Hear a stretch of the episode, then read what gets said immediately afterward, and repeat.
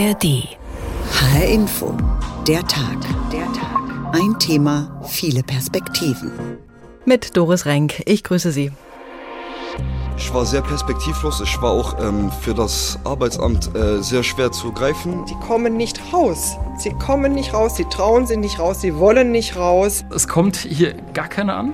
Also man muss als Firma in der Tat offensiv ähm, suchen. Also es gibt leider ganz, ganz wenig äh, Jugendliche, die interessiert sind. Bisschen was lag an mir manchmal aber nicht alles. An mir lag äh, fehlende Motivation. Das Problem ist, wenn die jungen Menschen mal aus der Schule abgegangen sind und sie haben bis dahin keinen Weg gefunden, den sie einschlagen möchten, dann sind die für uns schlichtweg nicht mehr erreichbar. Die haben eine innere Not, sei es, dass ihnen Skills fehlen, dass sie nicht wissen, wohin sie sich wenden sollen, dass sie vielleicht vom Elternhaus auch gar keine Unterstützung erfahren. Und das ist nicht Faulheit. 1,7 Millionen Menschen im Alter zwischen 20 und 29 Jahren haben keine abgeschlossene Berufsausbildung. Und jedes Jahr verlassen zudem Tausende die Schule ohne Abschluss.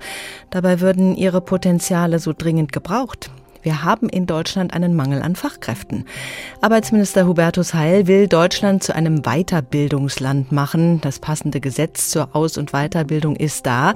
Ab dem 1. August 2024 gibt es in Deutschland eine Ausbildungsgarantie, die jungen Leuten, die keinen Ausbildungsplatz in einem Betrieb gefunden haben, zugutekommen soll. Das Problem ist aber auch, dass viele Betriebe, die ausbilden wollen, keine geeigneten Bewerber finden. Außerdem stellt sich die Frage, ob die Ausbildung von heute noch taugt für die Arbeitswelt von morgen. Azubis gesucht. Kein Bock oder keine Chance? So haben wir getitelt. Auch diese Sendung finden Sie in der ARD Audiothek. Es gibt junge Menschen, die schon sehr früh wissen, was sie mal werden wollen. Es gibt aber auch viele, die gar keinen Plan haben.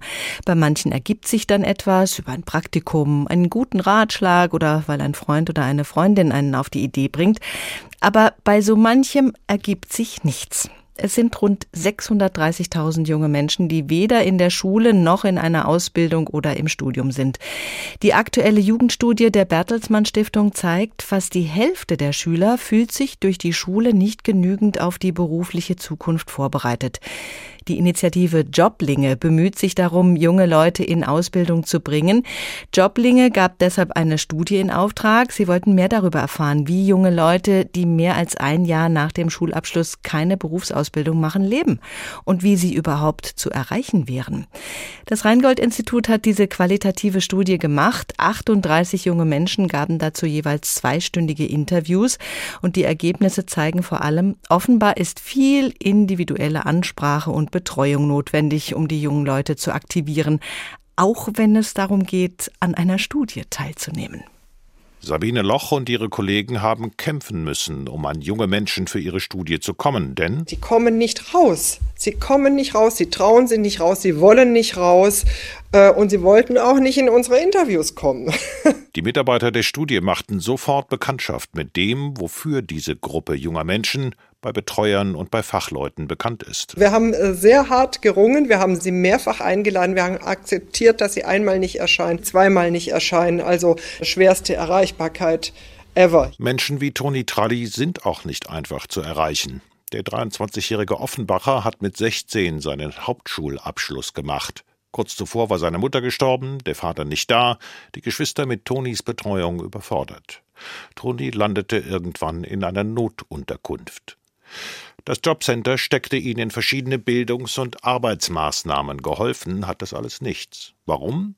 Toni analysiert das so. Bisschen was lag an mir, manchmal, aber nicht alles. Also größtenteils hat das Jobcenter auch Fehler gemacht. Ähm, an mir lag äh, fehlende Motivation. Und irgendwann war Toni dann für das Jobcenter kaum noch erreichbar. Andere junge Menschen, erzählt Sabine Loch, die Leiterin der Studie über junge Menschen, die seit mehr als einem Jahr weder in Schule, Ausbildung oder Arbeit sind. Andere junge Menschen haben andere Geschichten, und zwar ganz unterschiedliche. Aber sie alle haben auch eine Gemeinsamkeit. Die haben eine innere Not, warum sie diesen Schritt gerade nicht machen können. Und da gibt es natürlich ein paar dabei, denen wird es auch ein bisschen zu bequem gemacht zu Hause aber das war nicht die Mehrzahl. Und viele haben eine große innere Not, sei es, dass ihnen Skills fehlen, dass sie nicht wissen, wohin sie sich wenden sollen, dass sie vielleicht vom Elternhaus auch gar keine Unterstützung erfahren. So ganz unterschiedliche Dinge, die dafür sorgen, dass die da, wo sie stehen, einfach nicht mehr wagen, den nächsten Schritt zu gehen. Und das ist nicht Faulheit. Ja, manche überschätzen sich, haben Sabine Loch und ihre Kollegen in den Interviews gemerkt. Etliche haben wenig Selbstbewusstsein. Angst vor dem Lernen oder geprüft werden. Die Corona-Pandemie schnitt andere fast zwei Jahre lang von der Außenwelt ab. Und wieder andere empfinden die vor ihnen liegende Arbeitswelt als einen Dschungel und meiden es deshalb, eine Entscheidung zu treffen. Was also brauchen diese jungen Menschen? Sabine Loch meint. Zunächst mal muss man sie individuell packen. Man muss sie als Person auch erfassen mit ihren Wünschen und ihren Bedürfnissen, aber auch mit ihren Handicaps. Und darauf fußend kann man eine individuelle Beratung, das ist das, was die im Grunde genommen auch erwarten, dass man sie sieht als Person mit Dingen, die sie können und Dingen, die sie nicht können. Für Ausbildungsbetriebe, für Jobcenter, Arbeitsämter oder Sozialpädagogen bedeutet das, mit diesen zurückgezogenen jungen Menschen muss intensiv gearbeitet werden. Mit manchen mehr, mit manchen weniger. Aber klar ist, einfach so kommen sie nicht auf den Arbeitsmarkt, auf dem Fachkräfte so händeringend gesucht werden. Also es langt nicht, dass es Ausbildungsplätze gibt. Viele junge Menschen brauchen sehr individuelle Beratung, damit sie den Schritt in Richtung Ausbildung überhaupt gehen, gehen können. Jens Borchers hat uns da einen ersten Einblick gegeben. Clemens Wieland von der Bertelsmann Stiftung schaut genau auf diese Next Generation. Herr, Kle Herr Wieland, schönen guten Tag. Schönen guten Tag, Frau Ring. Wir sind ja eigentlich in der luxuriösen Lage, dass es ein gutes Angebot an Ausbildungsmöglichkeiten gibt. Welche Verbesserungspotenziale sehen Sie da? Was würde aus Ihrer Sicht dazu führen, dass die Ausbildungsplätze auch genutzt werden? Das Ausbildungsangebot ist in der Tat groß, aber wir haben seit Jahren schon ein wachsendes Problem, die sogenannten Passungsprobleme. Das bedeutet, wir haben gleichzeitig zwar viele unbesetzte Ausbildungsplätze, aber auch viele Bewerberinnen und Bewerber, die leer ausgehen. Dafür gibt es nun unterschiedliche Gründe. Das kann ganz schlicht daran liegen, dass die in unterschiedlichen Regionen sind. Also es werden Ausbildungsplätze angeboten, aber die sind nicht da, wo die Jugendlichen sind. Hm. Das kann auch sein, dass der angebotene Beruf nicht mit dem Ausbildungswunsch übereinstimmt. Und das kann schließlich auch sein, dass es zwar Bewerber gibt, und Betriebe gibt, aber die nicht zusammenfinden, weil die sagen, die Noten von dem Jugendlichen sind mir zu schlecht zum Beispiel. Mhm. Und da müssen wir was tun, da muss man ansetzen, um diese Passungsprobleme zu reduzieren. Passungsprobleme auch äh, örtlich gesehen? Das wäre jetzt so ein Punkt, wo ich direkt sagen würde, vielleicht äh, ist das am einfachsten zu lösen. Wie flexibel sind denn die jungen Menschen, was den Ortswechsel angeht? Je größer die Entfernung, desto schwieriger wird es, sage ich mal. Das kann zum Teil schon altersbedingt sein. Wenn die unter 18 sind, dann ist das äh, einfach schwierig. Das kann auch finanzielle Gründe haben. Wer für einen Ausbildungsplatz die Stadt wechselt, der muss dann ja auch den Wohnraum bezahlen können, der muss die Fahrten bezahlen können. Insofern hilft es in einer, in einer Region mit großen Ausbildungsproblemen äh, wenig, wenn es, sagen wir mal, in München viele Ausbildungsplätze gibt, weil diese Mobilität wird nicht gegeben sein. Und München jetzt auch ausgerechnet eine Stadt ist, die sehr teuer ist. Also das kann man sich mit einem Ausbildungsgehalt ja eigentlich nicht leisten. Richtig. Sie haben sich lange für eine Ausbildungsgarantie eingesetzt. Die wird nun kommen, aber damit soll vor allen Dingen die Berufsorientierung in diesem Land verbessert werden. Kurzpraktika sollen gefördert werden. Was halten Sie denn von dieser Ausbildungsgarantie, wie sie beschlossen wurde? Grundsätzlich ist die Einführung einer Ausbildungsgarantie ein richtiger und wichtiger Schritt, aber Sie haben es ja schon selbst angedeutet, die Ausgestaltung ist meines Erachtens zu wünschen übrig, denn der eigentliche Kern einer Ausbildungsgarantie ist eben, dass ein Jugendlicher, der auf dem Ausbildungsmarkt leer ausgeht, eine Garantie, eine Sicherheit bekommt, dass er trotzdem eine Ausbildung machen kann, dann eben über einen Bildungsträger in Kombination mit betrieblichen Praktika zum Beispiel. Das ist zwar auch möglich in diesem neuen Gesetz, aber nur in bestimmten Regionen, die als unterversorgt gelten. Und das halte ich für einen kritischen Punkt, denn dem einzelnen Jugendlichen, dem hilft das nicht, wenn er eben Auch in München kann es Jugendliche geben, die eben bei ihren Bewerbungen leer ausgehen und dann einen Ausbildungsplatz brauchen. Es steht also die Lage der Region im Mittelpunkt statt der Lage der Person. Das finde ich schwierig. Mhm. Also es gibt da Einschränkungen. Es ist nicht einfach so, dass jeder, der keinen Platz gefunden hat, dann in diese Ausbildungsgarantie fällt, sondern das geht nur, wenn man in einer bestimmten Region lebt. Genau, Regionen, bei denen festgestellt wird anhand von bestimmten Indikatoren, dass die unterversorgt sind, also wo es zu wenige Ausbildungsplätze gibt. Und das ist grundsätzlich auch richtig, aber wie gesagt, ich fände es deutlich besser und sinnvoller, wenn das einfach vom Jugendlichen aus gedacht wäre. Jeder, der trotz Bewerbungen auf dem ersten, also auf dem regulären betrieblichen Ausbildungsmarkt keine Stelle gefunden hat, dass der dann einen Anspruch auf eine staatlich geförderte Ausbildung bekommt. So eine außerbetriebliche Ausbildung, das klingt ja erstmal so easy, aber haben wir denn dafür überhaupt genügend Ressourcen? Ähm, es gibt genügend Bildungsträger, die so etwas bereitstellen. Es muss dann eben äh, finanziert werden. Und das ist genau das, was eben jetzt nur eingeschränkt äh, stattfinden wird ab dem kommenden Jahr im Rahmen eben dieser Ausbildungsgarantie. Und äh, es ist natürlich auch etwas schwer zu argumentieren. Einerseits so viele unbesetzte Ausbildungsplätze, auf der anderen Seite die Forderung nach staatlich finanzierten zusätzlichen Ausbildungsplätzen. Aus meiner Sicht ist das aber kein Widerspruch, denn auch diese über die Ausbildungsgarantie stattfindende Ausbildung ist immer in Kooperation mit Betrieben und ist immer darauf angelegt, dass der Jugendliche dann in die reguläre Ausbildung übergeht. Und so können auch die anfangs angesprochenen Passungsprobleme reduziert werden, denn wenn sich Betrieb und Jugendlicher beschnuppern können, erstmal merken die vielleicht, naja gut, die Noten stimmen nicht, aber dafür macht sich der äh, die junge Dame in unserem Betrieb ganz prima und die übernehmen wir jetzt in die reguläre Ausbildung. Mhm. Sie haben jetzt schon zweimal erwähnt, dass es möglicherweise daran liegen kann, auch, dass da Betrieb und Jugendlicher nicht zusammenkommen, weil die Noten nicht stimmen. Das klingt danach, dass in den Schulen da doch relativ viel schlecht läuft. Naja, das ist jetzt so eine Sache, ob schlechte Noten jetzt an den, an den Schülern und Schülerinnen liegen oder an den, äh, an den Schulen. Äh, insgesamt kann man sagen, dass, dass Jugendliche mit niedrigerer Schulbildung es schwerer haben auf dem Ausbildungsmarkt. Mhm. Ähm, und Gerade die haben aber ja keine andere Möglichkeit. Wenn man Abitur hat, dann kann man ja entweder studieren oder eine Ausbildung machen. Aber Jugendliche mit niedriger Schulbildung, für die ist das ja die, die, die zentrale Möglichkeit, äh, eine, eine Berufsausbildung zu machen. Und das sollte man einfach auch ermöglichen. Denn ohne Ausbildung stehen sie in Deutschland zumindest statistisch und langfristig deutlich schlechter da äh, mit dem Risiko, arbeitslos zu werden und so weiter, als wenn sie eben eine abgeschlossene Berufsausbildung vorweisen können. Ja, ist klar. Sie von der Bertelsmann Stiftung machen ja auch regelmäßig Umfragen unter den Jugendlichen. Was haben Sie da rausgefunden? Was würden sich denn die Jugendlichen wünschen, damit es ihnen leichter fallen könnte, eine Ausbildung zu beginnen? In dem Beitrag vorher wurde das ja schon sehr deutlich. Also ein, ein Schlüsselwort ist die individuelle Begleitung und Betreuung. Also Jugendliche wünschen sich, was ihre berufliche Orientierung betrifft, jetzt nicht mehr digitale Tools, mhm. sondern persönliche Ansprechpartner. Und sagen wir mal, je schwieriger die Situation eines Jugendlichen ist, wenn der aus auch äh, sozial aus einem benachteiligten Hintergrund hat, eventuell auch keine Eltern, die ihn beraten können, umso wichtiger wird das, den, wie man immer so sagt, da abzuholen, wo er ist und ihn auf diesem Weg von der Schule über die Übergangszeit hinweg bis in die Ausbildung persönlich zu begleiten. Und dafür sind so Ansätze, wie äh, das vorhin angesprochen wurde, wie der Joblingen natürlich sehr gut geeignet. Mhm.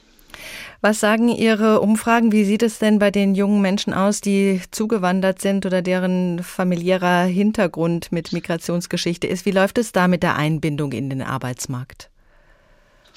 Jugendliche mit Migrationshintergrund haben es statistisch betrachtet schwerer, einen Ausbildungsplatz zu finden, als welche ohne Migrationshintergrund. Das ist seit langem bekannt. Das ist nicht jetzt ein, ein neues Ergebnis unserer Umfragen, sondern das kann man immer wieder in der Statistik sehen. Und ähm, dafür gibt es unterschiedliche Gründe. Sprachliche Barrieren sind einer davon, natürlich auch Vorurteile ähm, oder ich weiß nicht, kulturelle Unterschiede, das abzubauen. Darin liegt ein großes Potenzial für den Ausbildungsmarkt und auch für den Fachkräftebedarf der Wirtschaft. Clemens Wieland von der Bertelsmann Stiftung, vielen Dank. Wie kann es sein, dass so viele Jugendliche nur schwer den Start ins Berufsleben schaffen, dass so viele nicht mal einen Schulabschluss hinkriegen? Unsere Reporterin Petra Boberg hat zunächst mal bei einem jungen Menschen nachgefragt, der es dann über viele Umwege doch noch geschafft hat. Ich habe ja selbst an mir gearbeitet. Also ich habe mir gedacht, okay, so meine alte Lebensweise, es geht so nicht weiter. Ich muss was machen und da habe ich mich halt Stück für Stück angepasst und an mir gearbeitet, dass ich heute da bin, wo ich bin. Burhan schaut nicht gerne zurück. Für den heute 32-jährigen Maurer war der Einstieg in die Ausbildung schwer. Fast wäre es schiefgegangen. Mit 15 hat er die Schule geschmissen, ohne Abschluss. Zu viele Probleme, sagt er, zu wenig Unterstützung. Doch letztlich hat er es aus eigener Kraft geschafft, was vielen nicht gelingt. Er hat sich beim Jobcenter Hilfe geholt. Ich habe mich beim Jobcenter arbeitssuchend gemeldet und die haben halt festgestellt, dass ich keinen Abschluss habe und wollten nochmal, womit ich die Schule nachhole. Und dann habe ich denen gesagt, das möchte ich nicht. Ich möchte gerne arbeiten gehen, gerne was Handwerkliches, weil ich gerne mit den Händen arbeite. Über das Jobcenter hat er eine einjährige Fortbildung gemacht, musste beweisen, was er kann, ob er stabil genug ist für eine Ausbildung. Das ist mittlerweile neun Jahre her. Burhan ist jetzt Maurer, hat durch seine dreijährige Ausbildung automatisch einen Hauptschulabschluss bekommen. Ohne seinen Chef, sagt er, hätte er das nie geschafft. Also der Chef hat mich sehr gut unterstützt, muss ich sagen. So einen Chef kann sich jeder wünschen. Chef Boban Belodedic hat einen kleinen Betrieb in Hattersheim, insgesamt fünf Mitarbeiter. Seine Mutter macht die Buchhaltung. Rückblickend war Burhan ein Glücksgriff, sagt der Maurermeister und Bauingenieur auch ohne Schulabschluss. Er sucht händeringend Lehrlinge, um seinen Betrieb am Laufen zu halten. Es kommt hier gar keine an. Also man muss als Firma in der Tat offensiv ähm, suchen. Also es gibt leider ganz, ganz wenig äh, Jugendliche, die interessiert sind. Maurermeister Belodedic ist nicht der Einzige. Seit 2015 gibt es deutschlandweit mehr offene Stellen in handwerklichen Berufen als arbeitslose Handwerkerinnen und Handwerker. Unbesetzt sind aktuell rund 250.000 Stellen, hinzu kommen 20.000 offene Ausbildungsstellen. Ein Riesenproblem, sagt Susanne Haus. Die Maler- und Lackierermeisterin ist nicht nur Präsidentin der Handwerkskammer Frankfurt-Rhein-Main, sie vertritt auch die Interessen der Kammern aus Kassel und Wiesbaden. Das Handwerk brauche alle, sagt Susanne Haus, auch die mit Startschwierigkeiten. Der Staat müsse über die Schulen früher eingreifen. Das Problem ist, wenn die jungen Menschen mal aus der Schule abgegangen sind und sie haben bis dahin keinen Weg gefunden, den sie einschlagen möchten, dann sind die für uns schlichtweg nicht mehr erreichbar. Und deshalb ist es das, was wir als Handwerk auch verlangen, dass in den Schulen die Berufsorientierung wesentlich intensiver und wesentlich langfristiger verankert wird. Bundesweit verlassen rund 47.000 Jugendliche jährlich die Schule ohne Abschluss. Nicht alle schaffen wie Burhan den Sprung ins Berufsleben. 2021 waren in Deutschland mehr als 2,5 Millionen Menschen zwischen 20 und 43 Jahren ohne Berufsausbildung. Und das, obwohl laut IFO-Institut rund 43 Prozent der Unternehmen händeringend Fachkräfte suchen, trotz schwächelnder Konjunktur. Die Jobcenter müssten ihre Angebote modernisieren, fordert Malermeisterin Haus und junge Menschen individueller und länger begleiten. Vor allem jene mit schlechtem Schulabschluss. Eine gute Idee, findet Beate Langhammer, Vorstandsvorsitzende des Kommunalen Centers für Arbeit im Main-Kinzig-Kreis. Doch so einfach sei das nicht. Wir haben in einer kleinen Anzahl, gemessen an den Klientinnen, die wir betreuen, die Möglichkeit, weiter nach der Arbeitsaufnahme zu coachen. Also wir haben die Kompetenzen. Es fehlen einzig und allein die Mittel, diese doch dann aufwendigen Fallschlüssel mit kleiner Betreuungsquote aufrechtzuerhalten. Also wir als Exekutive, die es ausführen sollen, sind da einfach finanziell nicht ausreichend aufgestellt. Das Jobcenter finanziere außerbetriebliche Ausbildungen über oder auch in Kooperation mit Unternehmen. Und dazu gehöre auch Hilfe in der Berufsschule. Davon unabhängig allerdings gäbe es zu wenig Gelder für gezielte Unterstützung, vor allem auch für sozialpädagogische Begleitung, die junge Menschen mit Startschwierigkeiten unbedingt bräuchten. Ein Dilemma für alle. Auch für Maurermeister Belodedic aus Hattersheim. Er hat in den letzten zehn Jahren zwar 40 Ausbildungsverträge abgeschlossen, aber nur vier seiner Lehrlinge haben durchgezogen. Eine Hilfe über den Staat wäre richtig gut. Wir Firmen können uns langsam nicht mehr alleine stemmen, weil ich bräuchte fast eine Halbtagskraft, ähm, die die jungen Leute sucht und guckt, wer ist der Beste für den Job. Ähm, also wenn der Staat da definitiv eingreifen würde und vielleicht die Firmen äh, fördern würde oder auch viel präsenter in den Schulen wäre, das würde uns sehr, sehr, sehr viel helfen. Azubis gesucht, kein Bock oder keine Chance. Der Tag, ein Thema, viele Perspektiven. Unterstützung für alle Seiten wäre dringend nötig, sowohl für die jungen Menschen als auch für die Betriebe, aber auch dafür fehlen die Fachkräfte, die Lehrer, Psychologen, Sozialarbeiter und Mitarbeiter in den Jobcentern. Dirk Ludwig ist Metzgermeister aus Schlüchtern mit eigenem traditionsreichen Familienbetrieb. Hallo, Herr Ludwig. Hallo, grüß Sie, Frau Rink. Sie haben schon viele Menschen ausgebildet in Ihrem Betrieb. Seit wann ist es denn so schwierig geworden, Azubis zu finden?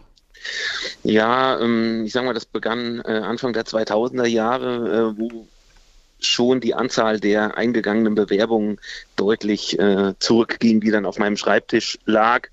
Ähm, aber Ausbildung war noch nie einfach, auch vor längerem nicht. Und von daher, es ist schon erkennbar, dass der demografische Wandel da auch ähm, zuschlägt. Es gibt immer weniger eben ähm, junge Menschen und äh, dann natürlich auch sagen wir das Thema äh, Akademisierung der jungen Leute. Jeder muss Abitur machen. Äh, das ist natürlich für so einen Handwerksbetrieb auch eher kontraproduktiv. Also so Anfang der 2000er Jahre merkte man, dass die Anzahl, die äh, Quantität der Bewerbungen zurückging.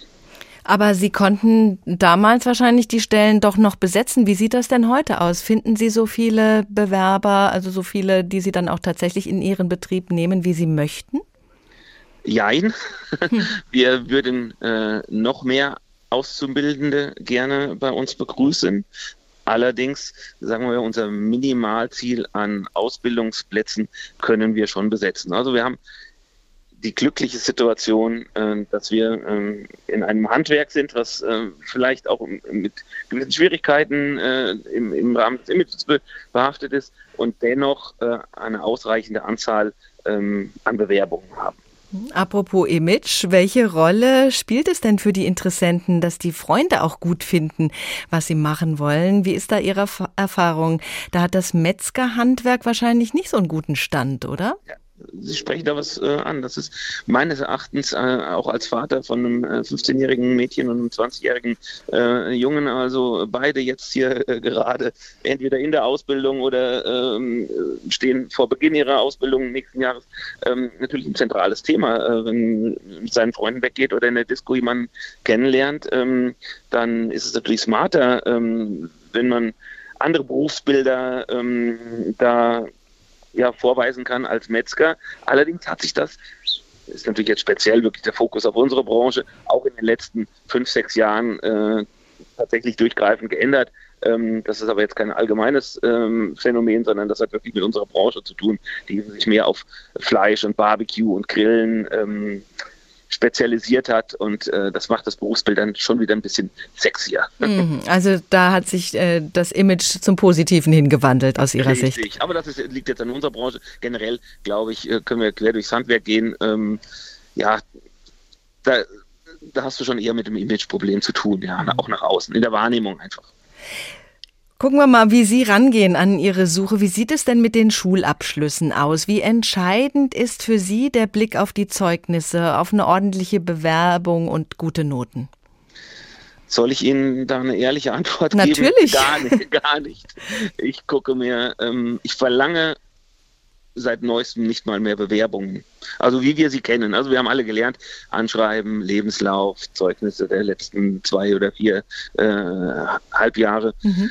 Ähm, wenn ich jetzt mich recht entsinne, in den letzten Jahren, äh, wenn ich äh, Jugendliche eingestellt habe, habe hab ich nicht mal mehr, mehr, überhaupt irgendwas angeguckt oder angefordert. Ähm, wichtig ist für uns, und das ist wirklich ähm, auch ein, ein, ein Game Changer, ein Schlüsselfaktor, dass es den Jugendlichen möglichst einfach gemacht wird, äh, gerade jetzt so in, in man sagt so schön, Blue-Color-Jobs, also Handwerksjobs, äh, sich so einfach, so niedrigschwellig wie möglich bei uns bewerben zu können. Also einfach im Internet die Telefonnummer hinterlassen und äh, mehr müssen äh, die jungen Leute nicht machen, weil mir ist die Person, die ich einstelle, viel, viel wichtiger als irgendeine Zensur äh, auf dem Zeugnis. Mhm. Das heißt, Sie telefonieren mit einem potenziellen Bewerber, einer Bewerberin und dann entscheiden Sie schon oder äh, wenn Sie sagen, es interessiert Sie gar nicht, Sie gucken da gar nicht drauf, lassen sich auch später gar kein Zeugnis vorlegen? Nee, also tatsächlich bei denen ich jetzt eingestellt habe, also das, was ich jetzt in Erinnerung habe, äh, überhaupt nicht mehr, nee. Also ich, ich, telefoniere mit den, äh, mit den jungen Menschen und äh, interessanterweise, das mag jetzt auch klischeehaft klingen oder sehr, sehr oberflächlich, äh, in diesem ersten Telefonat ähm, erkennt man, also, also 50 Prozent ähm, erkennt man da, dabei schon, ob derjenige ähm, ja, willensstark genug ist oder ob er, ob er zu einem passt. Und dann äh, laden, wir, ähm, laden wir ihn ein, dann guckt man sich nochmal in die Augen und dann bespricht man natürlich auch so Dinge, ähm, welchen Schulabschluss hast du oder wie auch immer. Aber ähm, das muss ich jetzt nicht unbedingt in schriftlicher Form vor mir liegen haben. Ähm, in dem Gespräch ähm, hört man eigentlich so deutlich raus oder, oder spürt man einfach so deutlich, äh, passt das oder passt das nicht. Und dann findet immer noch mal ein Probearbeiten statt oder ein Schnuppertag, mhm. äh, ein Praktikum. Und auch da ähm, unterhält man sich oder fühlt sich dann so gegenseitig ähm, auf den Zahn. Und ähm, das ist mir wesentlich wichtiger, da jemanden, ja, jemand Vernünftiges äh, in Anführungsstrichen zu bekommen, ähm, wo auch die Chemie passt. Das ist ja auch viel wichtiger. Also was nützt mir, ähm, äh, ich habe hab jetzt einen Menschen mir gegenüber sitzen, ähm, mit dem ich eine Ausbildung äh, beginnen oder der eine Ausbildung bei mir beginnen möchte. Ich ihn dann später nach seiner Ausbildung vielleicht noch 10, 20 oder 30 Jahre weiter beschäftigen äh, möchte. Also man geht da ja eine langfristige Beziehung ein. Mhm. Fast ja wie eine, wie, wie eine Beziehung, also äh, wie eine äh, soziale Beziehung. Und ähm, da ist es mir doch in dem Moment egal, ob er in der neunten Klasse eine, eine 3 oder eine 4 in Mathe hat. Mhm. Das heißt auch, Sie würden tatsächlich jemanden ohne Schulabschluss auch einstellen. Wir haben ja auch von einem jungen Mann schon gehört in der Sendung, der dann mit Abschluss einer Lehre äh, quasi automatisch den Hauptschulabschluss ja noch erreicht hat. Wenn der Mensch stimmt, die Person, ähm, dann ist es kein Hinderungsgrund. Mhm. Niedrigschwellige Bewerbung bei Ihnen und Sie lassen sich auch noch das ein oder andere Zucker sozusagen einfallen, um die Menschen zu locken. Was gibt es bei Ihnen alles dazu zu einem Ausbildungsvertrag? Ja, das ist jetzt, äh, sagen wir mal, nicht der zentrale Faktor. Äh, dass die äh, jungen Leute, die jetzt bei uns in den gewerblichen Berufen sind, also ähm, Fachverkäufer, Fachverkäuferinnen oder Fleischer, äh, Fleischerinnen, die bekommen bei uns ein iPad dazu, äh, zu, äh, nach ihrer Probezeit. Ähm, das dient einfach da, äh, auch dazu, dass wir die Ausbildung, äh, die wir größtenteils eben digital aufgebaut haben, eben dann auch in digitaler Form äh, vermitteln können. Die Jugendlichen dürfen dann ähm, nach der Ausbildung das iPad gerne behalten. Dann sind so Dinge wie äh, Jobrat oder betriebliche Altersvorsorge oder ähm, äh, Obst und Gemüse, äh, Obst, und, Obst und Getränke ähm, am Arbeitsplatz und äh, dass die Leute sich wohlfühlen, das ist mir halt ganz extrem wichtig. Äh, das ist, äh, wir verbring, verbringen acht Stunden unserer täglichen äh, Zeit, das ist ein Drittel ähm, des Tages ähm, am Arbeitsplatz mindestens und ähm, da müssen einfach gute Rahmenbedingungen und eine gute Atmosphäre herrschen. Das ist mir wichtiger. Also das jetzt auf ein iPad äh, zu reduzieren oder auf ein, auf ein Fahrrad, äh, das ist mir zu billig als, als ähm, sagen wir mal, als Argument äh, für einen guten Ausbildungsbetrieb. Das sind einfach so die Rahmenbedingungen, die meines Erachtens stimmen müssen, dass jemand dann auch äh, leistungsbereit ist und auch gute äh, Leistungen dann erbringen kann. Hm, das ist praktisch das Zeichen, Sie gehen in gewisse Vorleistungen und äh, hoffen dann, dass das eben auch funktioniert. Ist das äh, Ausbilden sozusagen jetzt auch zu einer finanziellen Belastung geworden für Ihren Betrieb? Wenn man es jetzt betriebswirtschaftlich sehen würde, müsste man sagen, ja, aber ähm, ich bin Familienunternehmer. Unser Unternehmen gibt es jetzt schon seit 126 Jahren. Ähm, meine Perspektive ist auch, oder mein Horizont ist auch ein anderer. Der ist jetzt nicht ähm, auf die nächste BWA oder den nächsten Quartalsbericht reduziert, sondern meine Perspektive geht ja zumindest immer mittelfristig und eher langfristig, also in Zyklen von 10, 20 und 30 Jahren. Und da ist es, äh, selbst wenn die Ausbildung mit Kosten, auch mit erheblichen Kosten verbunden ist, aber auch eine Sache der Zukunftssicherung und der stabilen Aufstellung und der, der, der Strategie des Unternehmens, ähm, äh, ist es äh, vor diesem Hintergrund einfach wichtig, äh, junge Leute ranzuführen, auszubilden und ihnen die notwendigen ähm, Handwerkszeuge im wahrsten Sinne des Wortes hm. auch an die Hand zu geben. Sie haben gesagt, Sie könnten viel mehr ausbilden. Wozu führt denn der Mangel an Bewerbern? Wie läuft der Laden mit ja dann auch weniger Personal? Tja, das wird in Zukunft die spannende Frage werden. Und äh, das ist auch eine, ein Grund, äh, dafür, warum wir uns so stark für das Thema Ausbildung engagiert haben, weil ich halt relativ einfach gemerkt habe, dass äh, in Zukunft das Thema Mitarbeiter der zentrale ähm, Faktor in der Wertschöpfung äh, werden wird. Also nicht die Aufträge, sondern ähm, sind genug Mitarbeiter da, diese Aufträge auszuführen.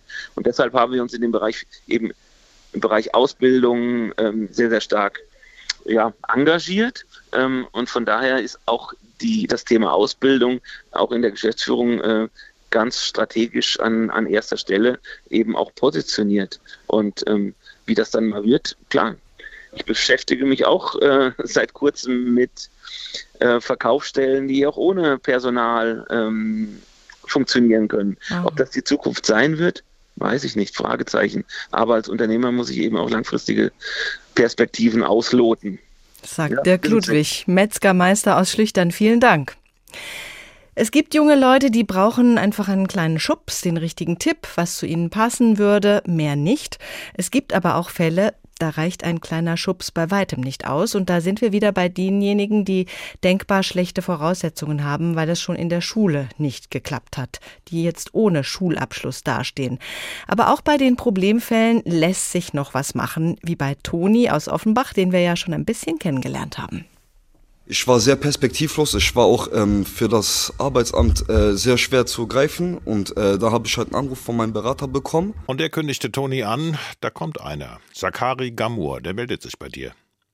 Sakari Gamurs Job, das sagt er selbst, der geht so. Das sieht im Alltag so aus. Wir kriegen die Adressen, wir gehen dann wirklich an die Adresse, klingeln an der Tür. Im Bestfall kriegen wir den Jugendlichen direkt an die Strippe oder an die Klingelanlage oder er macht die Tür auf. Und das, das ist der entscheidende Moment. Da trifft ein Jugendlicher auf einen, den ihm das Jobcenter geschickt hat. Dieses Jobcenter, mit dem viele schlechte Erfahrungen verbinden. Toni aus Offenbach auch. Und deshalb weiß Sakari Gamur ganz genau. Und dieses erste Gespräch ist natürlich unfassbar entscheidend fürs Andocken an dieses Projekt. Das Projekt besteht darin, junge Menschen ohne Ausbildung zu erreichen, ihnen zu helfen, einen Weg in den Beruf zu finden. Zachary Gamor hat die Gabe, Menschen zu erreichen, darüber, wie er spricht, wie er zuhört, wie er reagiert, darüber, was er tut. Und Zachary Gamor geht auch Wege, die auf den ersten Blick ungewöhnlich erscheinen. Wir sind in Frankfurt in einem Café, in dem sich Gamur mit seinen Schützlingen verabredet hat. Zwölf sind es insgesamt. Sie sollen an diesem Tag zusammen kochen, und alle drängen sich in der winzigen Küche des Cafés auf dem Herd brutzeln Burgerfrikadellen. Und wir fragen, was soll das denn? Wieso hilft Burgerbraten Toni auf dem Weg in eine Ausbildung? Beim Jobcenter zum Beispiel kann man ja keine persönliche Beziehung aufbauen. Nee, Mir ist es wichtig, den Toni nicht in Ausbildung zu vermitteln, sondern den Toni überhaupt zu vermitteln. Und den Toni in den Punkten Unterstützung zu geben, in, wo er es halt auch wirklich braucht. Und das sind einige Punkte. Toni muss raus aus der Notunterkunft, in der er ein Zimmer mit zwei anderen Menschen teilen muss. Er braucht eine eigene Wohnung. Toni muss entscheiden, was er will im Leben. Und dann schauen, wie er das, was er will, erreichen kann. Sozialpädagoge Gamur hat da viele Aufgaben. Ist so der persönliche Ansprechpartner, man ist der Motivator, man ist auch der Mentor. Dann steht natürlich aus Sicht deines Klientels auch so ein bisschen das Gefühl, oh, den darf ich aber jetzt nicht enttäuschen. Zakari Gamur ist einer, der sich persönlich kümmert und genau das hat Toni überzeugt. Ganz ehrlich, ich war voll überrascht. Ich war richtig überrascht äh, von, von diesem Mann weil einfach äh, kein Mensch äh, so mit mir davor überhaupt in irgendeiner Art und Weise geredet hat. Wirklich einfach dieses, einfach dieses menschlich Korrekte, dieses Offene. Ja, offen, korrekt. Aber auch direkt und bretthart, wenn es sein muss. Sakari Gamur arbeitet seit ein paar Monaten mit Toni und elf anderen und das laufe insgesamt gut, sagt er. Er kennt aber auch andere Fälle. Wir hatten einen, den hast du erreicht, dann ist er wieder weggeschwommen, da hast du ihn erreicht und dann stand ich irgendwann bei ihm im Hotelzimmer in seiner Notunterkunft und habe gemeint, du bewegst jetzt deinen Arsch einfach runter in die Lobby, sonst bin ich weg. Und diese Worte haben bei ihm gezündet. Weil er gemerkt hat, der macht mir gerade klar, Junge, mir liegt was an dir, aber ich habe keinen Bock, meine Zeit zu verschwenden. Sakari Gamur hat die unterschiedlichsten Geschichten in der Gruppe seiner jungen Leute.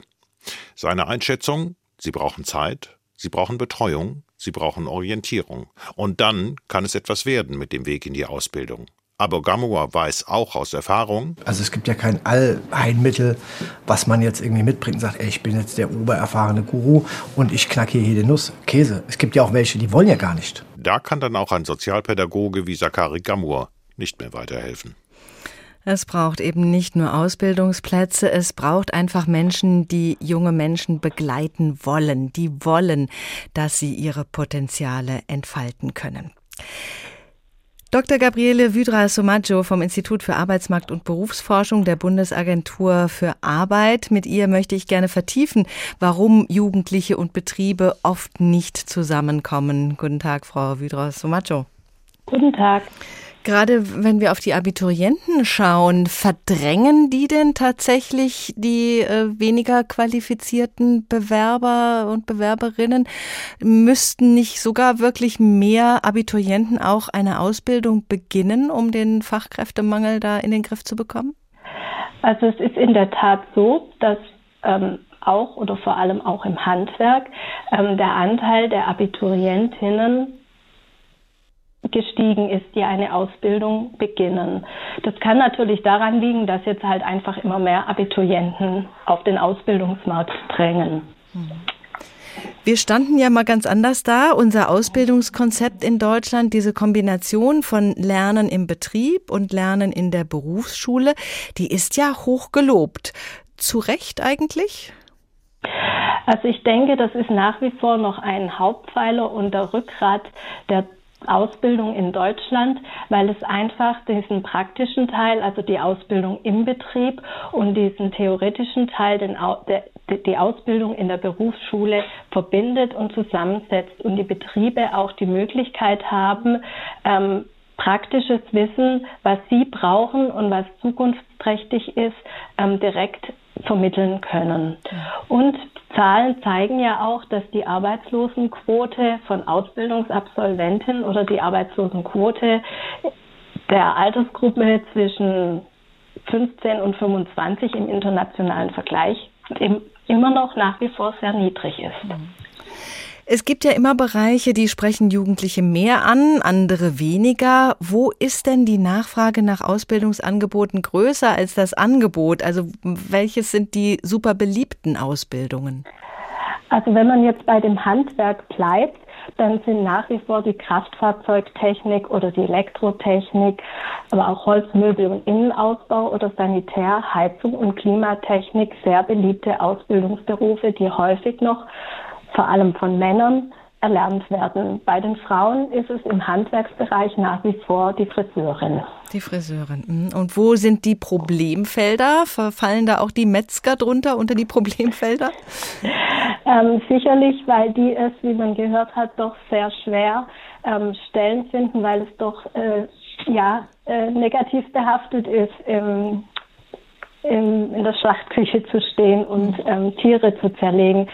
Ähm, problematisch ist aber auch vor allem der Sanitär-, Heizung- und Klimatechnikbereich, der ja unter den beliebtesten Ausbildungsberufen ist, aber eben auch sehr viele unbesetzte Stellen gemeldet sind.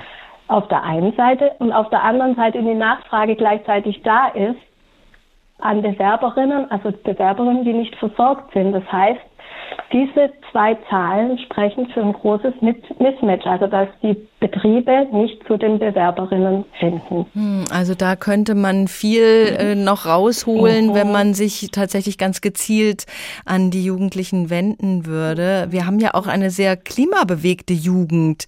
Äh, da würde ich ja auch denken, dass gerade dieser Bereich äh, Heizung, Sanitär, dass der dann durchaus ähm, beliebt ist. Ja, also wie gesagt, er ist nach wie vor, also ist unter den Top 5 Ausbildungsberufen, aber ähm, dieses Mismatch kann natürlich, wie bereits genannt, auch von ähm, dass die Qualifikation nicht passt, was die Betriebe fordern, was die Jugendlichen mitbringen, aber auch regional sehr unterschiedlich sind. Und dann ist es natürlich so, dass ähm, die Ausbildungsberufe nach wie vor ähm, schlechter in der Gesellschaft bewertet werden als akademische Berufe, vor allem in Familien, wo es eben keinen Handwerksbezug gibt. Da werden die Ausbildungs-, insbesondere die Handwerksberufe eben skeptischer eingeschätzt hinsichtlich Aufstiegschancen, Selbstständigkeit. Arbeiten mit moderner Technik oder dass die Arbeit abwechslungsreich ist oder kreativ ist. Da schätzen die Fachleute das deutlich besser rein, ein für die Handwerksberufe.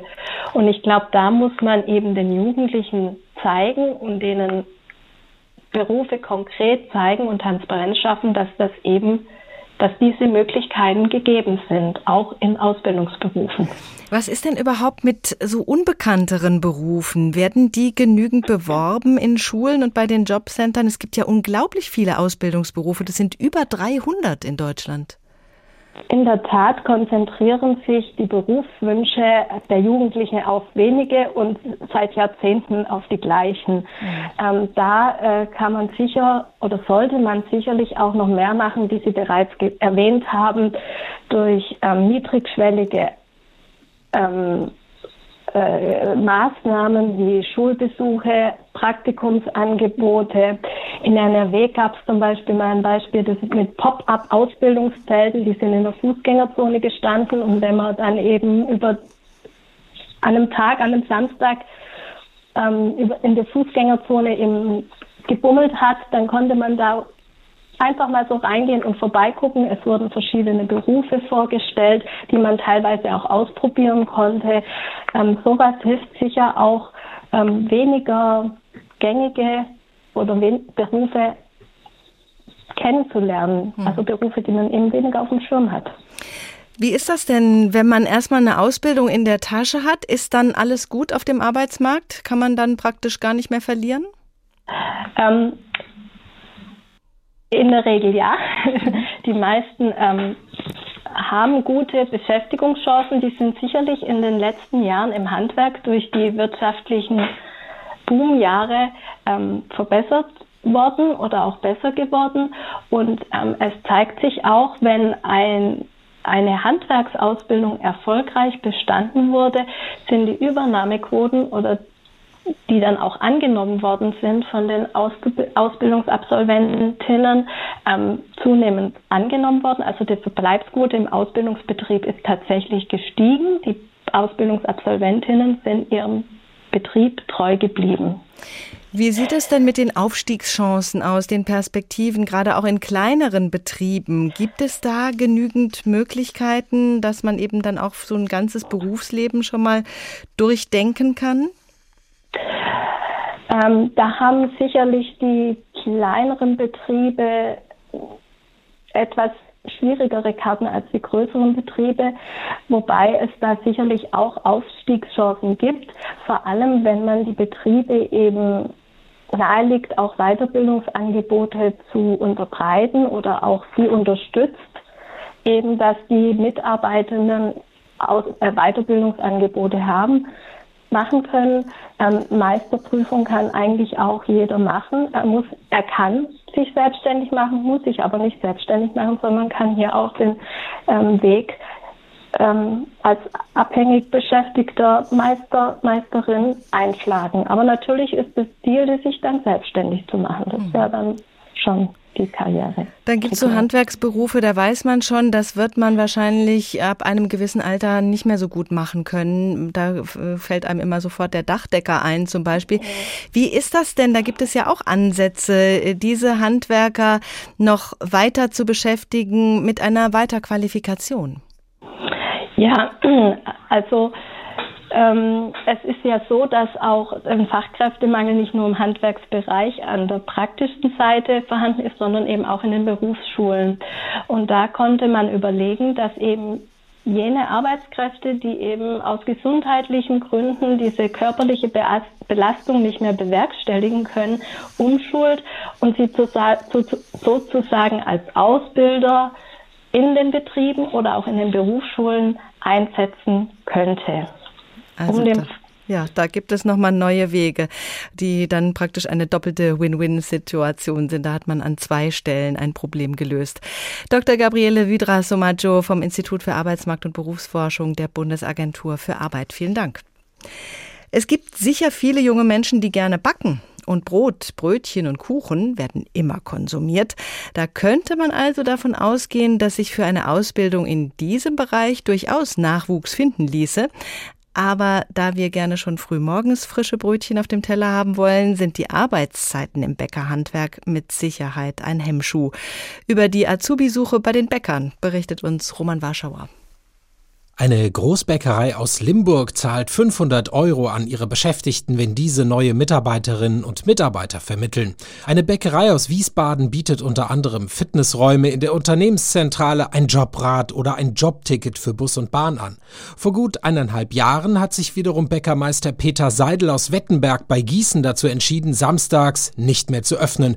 Weniger Stress für ihn und, so hoffte er damals, mehr Chancen, Auszubildende zu finden. Die Arbeitszeiten von Uhrzeit sind sehr ausschlaggebend, dass viele da nicht arbeiten wollen. Und ich hoffe mir, oder erhoffe mir davon, dass ich jetzt neue Leute finde und den Beruf attraktiver auch für jüngere Leute machen kann. Die Branche leidet wie viele andere auch unter Personalmangel. Ob im Verkauf, in der Verwaltung, vor allem aber, sagt Andreas Schmidt, Landesinnungsmeister, bei Bäcker-Azubis. Man findet immer noch äh, junge Menschen, die sich für den Beruf ähm, interessieren und begeistern, aber die Zahlen sind im Moment rückläufig und es ist schwierig, weil eben diese Vorurteile insbesondere im, im Raum hängen, dass es nur diese Arbeitszeiten gibt, dass es ein sehr ja, körperlich ähm, schwieriger Beruf ist ähm, und eben gegebenenfalls auch noch das Vorurteil der schlechten Bezahlung im Raum steht. Bei Peter Seidel aus Wettenberg hat der Freie Samstag bisher allerdings nicht dabei geholfen, Auszubildende zu finden. Landesinnungsmeister Schmidt rät den Unternehmen, für ihren Beruf zu werben. Ich glaube, wichtig für den Betrieb ist es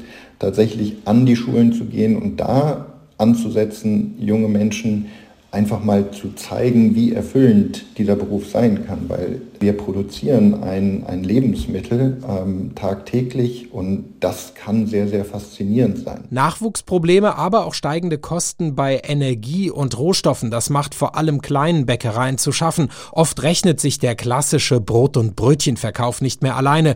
Neue Ideen müssen her. Bäcker Felix Heere aus Niestetal bei Kassel etwa setzt seit einiger Zeit auf Cookies, die er auch im Internet vertreibt. Ende letzten Jahres erzählte er, die Zeiten haben sich geändert und ein Betrieb in dieser kleinen Größe hat einfach keine Zukunft. Und ähm, so schaffe ich uns eine Zukunft mit etwas anderem und auch mit etwas einfacherem in der Umsetzung. Perspektivisch soll der normale Bäckereibetrieb aufgegeben werden. Noch gibt es aber Brot und Brötchen bei Felix Heere in Niestetal. Schnelle Lösungen gegen den Fachkräftemangel wird es eher nicht geben, aber deutlich geworden ist, wir müssen die jungen Menschen bei Berufswahl und Ausbildung besser begleiten. Es gibt da viele Ansätze von Seiten der Politik, von Seiten der Betriebe. Marcel Fratscher vom Deutschen Institut für Wirtschaftsforschung. Guten Tag. Hallo, guten Tag. Junge Menschen schauen heute anders auf ihre Zukunft, auf ihre berufliche Zukunft. Viele stellen die Frage nach der Sinnhaftigkeit ihrer möglichen Arbeit und das Thema Work-Life-Balance wird immer wieder genannt, nicht nur bei den Bäckern. Wie verändert das die Arbeitswelt schon? Nee, erstmal ist wichtig, ähm, dass wir ein anderes Verständnis von Arbeit haben. Arbeit geht ja nicht nur darum, maximal viel zu produzieren, sondern dass man, dass es Lebenszufriedenheit gibt, dass die Menschen die Arbeit gerne machen. Ähm, und ähm, die Digitalisierung, der technologische Fortschritt bedeutet, dass viele Arbeitsplätze in der Zukunft wegfallen werden, gerade eher mechanische Arbeitsplätze und ähm, dass die Arbeitsplätze, die nicht ersetzt werden können, in der Regel solche sind, die eigentlich den Menschen ausmachen, nämlich Empathie und Kreativität. Und das ist jetzt erstmal etwas Gutes. Also technologischer Wandel wird einen Teil dieser Fachkräftelücke schließen können und wird die Qualität der Arbeit verbessern. Und das ist jetzt erstmal eine gute Botschaft. Äh, also der Fachkräftemangel hat nicht nur schlechte Seiten, sondern auch, zeigt auch Chancen auf vor allen Dingen, wenn KI mit ins Spiel kommt, offensichtlich. Da spielt dann auch die Diskussion um eine Vier-Tage-Woche mit hinein. Vor welchen Entwicklungen stehen wir da? Wie kann das zusammengehen? Wir wollen gerne weniger arbeiten, haben aber schon bei voller Beschäftigungszeit nicht genügend Fachkräfte, um die Arbeit erledigen zu können. Ja, jungen Menschen, wie Sie ja das eben auch gesagt haben, sind heute andere Dinge wichtig als ihren Eltern oder Großeltern. Äh, neben der Sinnhaftigkeit der Arbeit spielt zum Beispiel auch die Vereinbarkeit von Familie und Beruf eine wichtige Rolle. Ähm, Menschen, junge Menschen wollen sagen, ich will was lernen am Arbeitsplatz, mir ist wichtig, ein gutes Team zu haben und, ähm, und eben auch die Vier-Tage-Woche weniger arbeiten. Das wird für viele immer stärker ein Thema. Und ähm, auch hier sollten wir nicht nur die Probleme sehen, sondern auch die Chancen. Äh, es gibt Versuche, wissenschaftliche Studien mit Versuchen zur Vier-Tage-Woche, die zeigen, dass pro gearbeiteter Stunde Menschen, die eine Vier-Tage-Woche äh, arbeiten, viel produktiver sind als die, die eine Fünf-Tage-Woche machen. Also das heißt immer noch nicht, dass man in vier Tagen genauso viel schafft wie in fünf Tagen, aber mhm. trotzdem pro gearbeiteter Stunde produktiver sind. Und da liegt der Schlüssel auch für das Fachkräfteproblem zum einen müssen wir stille Reserven, Potenziale mobilisieren, aber wir müssen vor allem die Produktivität verbessern. Und das Fachkräfteproblem wird Unternehmen zwingen, mehr in ihre Beschäftigten zu investieren. Ähm, das kann, können Maschinen sein, das kann technologische Unterstützung sein, das kann aber auch besseres Training sein, ähm, das kann Fortbildung sein, Qualifizierung. Und auch das ist ja wieder etwas Gutes, weil es letztlich Unternehmen zwingt zu sagen, das Wichtigste, was wir haben, sind die Menschen, sind unsere Beschäftigten und in die müssen wir mehr investieren.